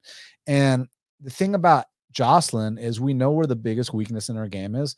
It's her takedown defense. Um, but granted, Nora is not someone that aggressively pursues the takedown. She'll get them from time to time, don't get me wrong. And she is opportunistic if she's able to take your back. Now, I'm not sure that was just the level of competition she was fighting or if that's just an indication of what her game's truly about. But what I do know is Nora's going to go for it. So I, I, respect her and I do think she deserves this opportunity. And she has treated the lower level competition accordingly. Now, with Joselyne, I, I think that Joselyne's a work in progress, man. But there's been some things that I like. I like the size. I know she misses weight every fight, but whatever. She wins those fights. She's five foot eight with a 70 inch reach. She's got a longer reach than Max Holloway, and she's a woman's bantamweight, right? She's only 27 years old, so she's just entering her prime, and she's put up the kind of numbers that we like, Liam. She's gone out there, landed 164 significant strikes officially in a UFC fight before. She landed 100 in a different fight. Um, you know, her losses, you know, Carl Hosa went the distance with her you know, and Karol Rosa, who's known for being an output machine herself, resorted to takedowns in that fight, which is a smart thing to do. The Jessica Rose Clark fight, I know now that hasn't aged well, but that was before Jessica had all those surgeries and was clearly on her way out. Um, and let me say this Joselyne Edwards has outstruck every single opponent she's fought inside the octagon, minus uh, Karol Rosa. So that, that's something to take note of. So I actually think that Nora is going to give Joselyne the fight she wants. She's going to give her that stand up fight she wants. And if Nora, you know, comes out here and she's way better than she looked on tape, then maybe she can rise to the occasion. Because even though Joselyne is the more experienced fighter here, I would still consider Joselyne to kind of be an entry level UFC fight, right? Um, but that being said, She's on a three fight win streak. She's shown me numbers that I like standing, and Nora doesn't aggressively pursue the takedown. Now, she might here, she might do that here because, like, I'm, I'm, sure her and her team watch tape. I'm sure they know where the weakness is in Joselyne's game. But I think if Joselyne, you know, can just make slight improvements, which, let me, you know, granted, she hasn't been submitted yet in the UFC or anything like that. It's just she'll get held down from time to time. But if she can just improve that part of her game and just keep going on that upward trajectory, I think she can just outpoint Nora in this spot, kind of welcome her to the UFC a little bit, get this decision. Um, I want to look into it a little bit more before I consider a bet on Joselyne because I get the the the argument and the logic here that she is the much more experienced and proven person here. But like I said, I do consider her to be an entry level UFC fight uh, fighter, so I don't want to overblow you know, her, her status. But I'm gonna look into it a little bit more. But my official pick is Joselyne Edwards to win this fight. Yeah, I also am leaning the same way here. One thing I look at, I always try and try and identify things that are replicable over time, things I could look at and give myself an idea before I break down the specific fighters. Just where should I be looking? Oki on on uh, contender series last night is a perfect example, right? He had the height, he had the reach, he's the younger fighter, but when you start digging into the resumes, you're like, oh, I don't know, he hasn't fought that many guys, and this. But at the end of the day, it's a fight in a cage, right? And so he went out there. He was more athletic. He was a little bit bigger. He brought the pressure from the early going. He got to him, right? It's a fight. You could still hurt anybody. It doesn't matter. Glory kickboxing can't fight for you, right? It's at the end of the day, just two people swinging leather at each other. So when you look at this kind of fight, that's where I don't want to get ahead of myself. To your point on Joselyne Edwards, but she's the younger fighter. She has more experience. It's against higher level girls. She's been fighting for longer. So, like, yeah, she she checks a lot of the boxes here that you'd want to see for a favorite. UFC experience, bigger girl, you know, like like where is she not checking the box? Uh, like she throws way more volume. The other girl probably going to be out there, you know, with the crowd behind her. So that's that's the support for her. But again, you're talking about a pick'em type fight. I believe this woman made her professional debut in 2021. Um, let me just double check that. I don't want to speak out of turn. Yeah. Uh, July of 2021 was the first professional fight for Nora Corneo. Uh, so maybe she goes and gets wins in the UFC, but she's 33 making a debut and debuted as a professional in 2021 that just doesn't strike me as a girl who's ready for this level. It might be more, we need more French fighters and, you know, bouts are falling out and stuff. To your point, she deserves an opportunity, tough enough girl, but it just seems like she might be in over her head here. And even girls that have looked good on tape, did you guys see the girl she's fighting? I mean, she kicked one girl with like a low line sidekick, and the girl was like, nope. like just called it off right, right there. I was like, okay, um, you know, we we've seen Modestas get his knee kicked all the way out before he stopped fighting. You know, I'm like, there, there's just levels to it a little bit. And I felt like she didn't see much resistance in her wins, frankly. I mean, you're 100% correct. The level of competition is laughably soft, but it's not her fault that she absolutely destroyed them accordingly. You know, it's not like she was going to split decisions with them or anything like that. She, she handled got, them like that side headlock to Sana Mondar, and I was like, okay, like the the back take was literally free. Like Sana Mondar did nothing to prevent the back take, but I was like, if this was a competent person, they might just be on top and side control too. So was Fact. that, that was for me a concern. yeah, no, I, I I did watch that fight as well. Um, yeah. But then I was also like, man, but if she takes Joselyne's back, then what? But yeah, but the fact, but the way it got there was like, um, yeah, what's gonna happen when a UFC uh lady judo throws you like that? Now, next up in the bantamweight division, we got Farid Basharat. He's 10 and 0 welcoming Kleydson Rodrigues, who's 8 and 2, to the Bantamweight division. I say he's welcoming him, but this dude misses weight at flyweight. So technically, he's been a bantamweight all along. And currently, they got it Farid Basharat minus 355. The comeback on Kleydson Rodrigues is plus 290. So I gave I, I bet uh Farid and gave out the bet on Farid at minus 245 like a week ago. So I've already beat that line by over a dollar. So I feel like I've done my job there. And let me tell you something. Let me tell you how I even decided to bet Farid here. So a week or two ago, Damon Blackshear fought against Mario Bautista, right? And a week prior to that, uh, Damon Blackshear fought against Jose Johnson. So Damon, BMF, Blackshear, dude, tip your fucking, you don't, I don't got a cap, but you got a cap. Tip your cap to Damon Blackshear. That is a bad boy right there. Like, dude, much respect, Blackshear. Like you got the third ever twister in UFC history, and then you put up a hell of a fight against Bautista, who's no slouch. A lot of people thought you won that fight. I just thought it was a great fight. I don't care about planting my flag on who won. I just rather plant my flag on what a fucking badass fight that was. So when I'm watching the Damon Blackshear tape, right, to get ready for the Bautista fight, I pull up this fight between him and Farid Basharat, and dude, I was blown away by Basharat. Like I'm supposed to be studying Blackshear in that fight, right? And I'm and I'm like seeing the things that Basharat's doing, and I'm like, oh my god, like, this guy might be special, man. Because think about this, like the guy can put up the numbers that we like, you know, on, on contender series. He outstruck a guy on significance 116 to 27. And then he also got three takedowns along the way. But then he gets in there with Damon, who's a real legit test and he passed it with flying colors. I love the footwork from Farid Basharat. He can switch stances. He's got a nice jab. He fights intelligent. You hear him talk. The guy's wise beyond his years. Him and his brother, they got that intensity about them. They're nonstop workers. They remind me of like Belal Muhammad with their intelligence, man. And they can fight anywhere the fight goes and they're not just good hammers they're they can be good nails too. You remember the twister that blackshear hit on jose johnson? Blackshear tried that same twister on uh on uh farid didn't work. End of the third round he tried a nasty triangle armbar on him and farid didn't even panic and farid was in there with an arm injury in that fight like so not only does farid have the skills the volume the output everywhere the fight goes but he's also got the heart He's got the mind. I like literally everything about this guy. And I think both Basharat brothers are future ranked guys, 100%. And as far as Kleydson Rodrigues, look, he's explosive. He's dynamic, big spin kicks. I've seen calf slicers. I've seen a lot of nasty stuff. He also did a camp switch for this fight. Um, he used to be at Team Nogueira. Shout out to the Nogueira brothers, legends of the sport. And now he's at uh, Chute Boxe, Diego Lima, you know, with Charles Oliveira, which is a great camp.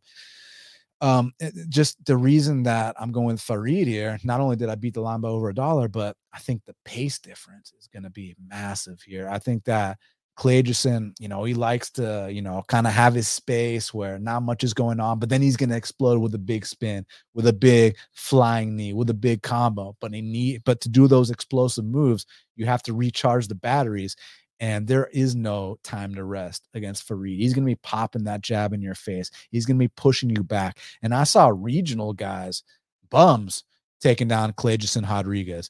When you saw Claygerson Rodrigues in his contender series fight, bro, I know how we like to joke around how oh Loughran's five four. The dude that Clay Claygerson fought is five three, and I and that's not me being funny or or being sarcastic. He fought like some five three midget, and that midget took him down twice. What do you think is going to happen when Farid takes him down? Farid's going to hold him down. And like I was talking about on the feet, how Farid switches stances. He's got kicks, he's got straight punches, he's got everything you want. But on the ground, his ground and pound is nasty. Should he get caught in a submission, his submission defense is on point. He keeps his head on straight. So I like everything about Farid. And again, when you've beat a line by over a dollar, like I already have, um, you know, I could easily just take Claygerson plus 290 here and guarantee myself a profit. And I think next year, since I'm very, I pride myself on beating line moves, you know, and getting the best of it nine times out of 10. Next year, I'm going to do a lot of guaranteeing profit, a lot of hedging, which is something I've never done just to kind of try a new strategy. But here I'm riding it out. I believe wholeheartedly in the Basharat brothers, Farid especially. And that's not to say anything bad about Javid. Javid's amazing too. But I love what I've seen from Farid. And I think the pressure is just going to be too much. And I think it's going to be a second or third round finish. You know something? I think that this is a punishment fight. Um, I think that the UFC is punishing Clayton Rodrigues for missing weight uh, multiple times in a row. He had a canceled bout with Tatsuro Taira, which was his own foible, um, cost them a matchup that they were trying to put on. I think it was the week of the fight as well um, that he had those problems. So, you know, not giving the organization much notice, not giving them much time, then having to rebook Taira, who's uh, a priority for them, in my opinion, against a short notice opponent makes it harder for him, makes it harder for them. They don't like that shit. Uh, they like you to show up on weight. And the one thing that Dana White will tell you is if you miss weight once, don't do it again twice in a row, which is what he did. So that's why this was not a, hey, Clayton, do you mind moving up to 135? It was, this is the fight you're taking at 135, or we'll cut you, probably, because that's how the UFC operates. It's a cutthroat business. They're not very nice about it. And he missed weight against Shannon Ross yo, the Shannon Ross win doesn't mean a damn thing to me. I hate to say, right? Like Shannon Ross has one of the worst chins in the history of high level professional MMA. I'm not trying to be a jerk, just calling it like I see it. He got knocked out with a flying butt. The but at, at, least, at least, at least he treated him like Shannon Ross. At least that. Yes, of course. But so did Jesus Aguilar, who's got the shortest reach in the history of the division. It's like anybody could treat him like Shannon Ross. So that's the one, the one hiccup that I'm having there. And I I've been fading Shannon Ross the whole way out and didn't bet Aguilar by knockout. And it's it literally I wake up every day like, oh, I should have bet Aguilar by knockout. Like I, I literally have those flashbacks. It haunts me. But CJ Vergara is going out there and beating you over the course of a decision. You're getting decision by CJ Vergara in the UFC. Like that can't happen, brother. That just can't happen uh, at this level for a guy who's supposed to be this kind of prospect. Changing camps, maybe that'll come around. But normally, shout out to my guy Dan Tom. He always talks about when guys first change camps, sometimes they don't even look like the last version of themselves. They look worse, they look regressed. It takes a little while to get used to a new system, to new coaching, to new training partners, to feel like you're part of the team and part of the family. So, for all those reasons, I feel like this is an uphill battle for a Clayton Rodrigues. What is his best skills? Where, where does he want to leverage the fight? He's got some power. He can mix in some submission grappling. Against this guy, I don't think he's the better striker by a clean margin, and I don't think he has any grappling upside. I think they were trying to cash him out against Tatsuro Taira, if you want the God's honest truth. But uh, I think now instead they're cashing him out against Basharat. Best of luck. I, I think Basharat round three or decision would be my only difference from what you said. Um, he is a guy that doesn't take unnecessary risk. So, like, if it's about winning the fight and he thinks like, oh, you know, I could step over here and maybe risk getting bucked out of the mount, or I could hold half guard for the next 30 seconds, I think he'll hold half guard. But I don't think that that means, uh, you know, he's not going to win. I think that's going to win him more fights overall um, than if he was the other way. So uh, position over submission. I think Basharat gets the win later in the fight. Also, explain this to me.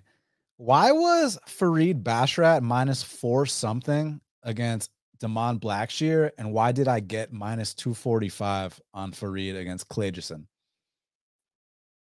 I believe it's because Clayjason is a Brazilian. And I believe it's because Blackshear is a guy that has a bunch of losses. Uh, that I think is really the as reductive as that is. I believe that's the reason because Blackshear he's gone against all these good grapplers and he's lost to a few of them, but he's never been submitted. He's fought the the Pat Sabatinis of the world and not been submitted. So it's like he's clearly very high quality on the mat. And Basharat was running him for his paper. I bet Basharat by sub there, and that was against Blackshear, who never gets submitted. He still had opportunities, but Blackshear just a different caliber in my view. So yeah, I, I agree. Should be priced similar. Um, if not more significant, because Blackshear is a proven 135. You know that even now with the with the line move, Basharat is still less of a favorite against Clayjason than he was against Damon Blackshear. So honestly, there's still value on it, in my opinion. So, but I'm happy to beat a line by over a dollar as always. And uh let's get it, kid.